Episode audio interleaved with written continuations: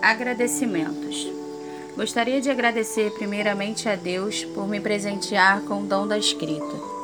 Nunca escrevi um livro e também nunca fui em busca de algo parecido. Em todas as minhas orações, pedi a Ele que me desse uma missão, que me usasse em suas obras, que me desse um propósito na vida. Então, Ele atendeu ao meu pedido e me deu o dom de passar os seus ensinamentos para outras pessoas por meio deste livro. Essa história foi inspiração do Espírito Santo. Todos os personagens são obras dele. Acordei um dia com toda a história na cabeça. Não foi algo que vinha planejado. Apenas aconteceu. De imediato, senti que eu deveria colocar no papel e compartilhar com outras pessoas. Há um tempo, assisti a um filme muito bonito sobre a história de um escritor e passei a sonhar em silêncio. Como é admirável o dom de escrever, de fazer as pessoas sonharem e se emocionarem com o livro. Pensei em como essas pessoas são abençoadas por Deus e naquele momento sonhei em como eu me sentiria realizada se fosse comigo.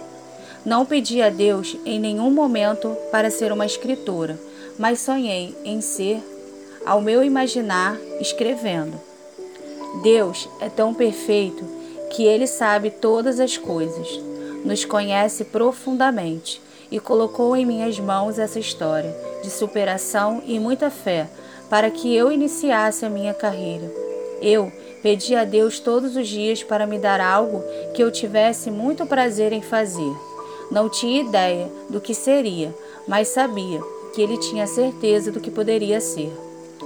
Passei praticamente um mês escrevendo este livro.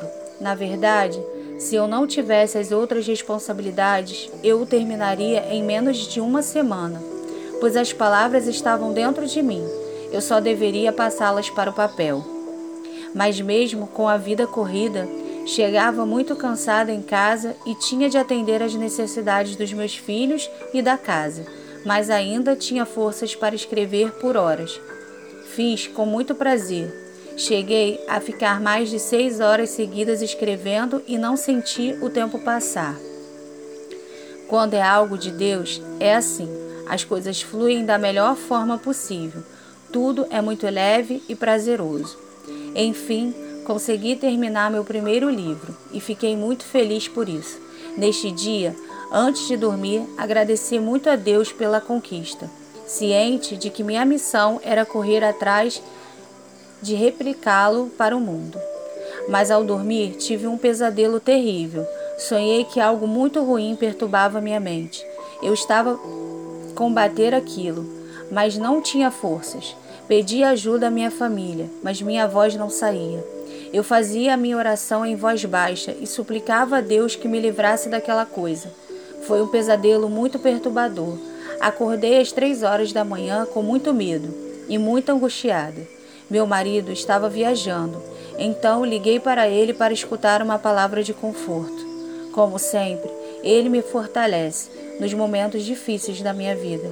Naquele momento, me disse que eu deveria me apegar mais ainda a Deus e ler a Bíblia, que ele iria me ajudar, que acreditava que eram coisas ruins tentando me perturbar para eu não estar servindo a Deus. Enfim, após conversar com ele, Procurei a Deus e conversei muito com ele. Perguntei por que eu tivera um pesadelo tão ruim como aquele, que eu passara o dia escrevendo um livro dedicado a ele. E ele me respondeu com a segunda carta de Timóteo. De fato, todos os que desejam viver piedosamente em Cristo Jesus serão perseguidos. Quanto a você, porém, Permaneça nas coisas que aprendeu e das quais tem convicção, pois você sabe de quem o aprendeu. Pregue a palavra, esteja preparado a todo tempo e fora de tempo, repreenda, corrija, exorte com toda paciência e doutrina. Você, porém, seja moderado em tudo, suporte os sentimentos, faça a obra de uma evangelista cumpra plenamente o seu ministério. Entendi que eu fora escolhida por Deus e, por ser uma escolhida, deveria ser forte e não ter medo e perseverar na Sua palavra e pregá-la para outras pessoas. E por eu ser uma escolhida, seria perseguida, como todos os que serviram e, e servem a Deus. Por fim, agradeço muito a Deus por essa missão com que Ele me presenteou e a minha família, que contribuiu muito durante essa jornada. Meu esposo sempre me enchendo de fé, meus pais lendo cada página que eu escrevia e fortalecendo minha missão, e minha irmã Silvinha, minha primeira seguidora, que esperava ansiosa cada parágrafo da história, me mostrando sempre muito entusiasmo com o que estava lendo. Me ajudaram muito a não desistir.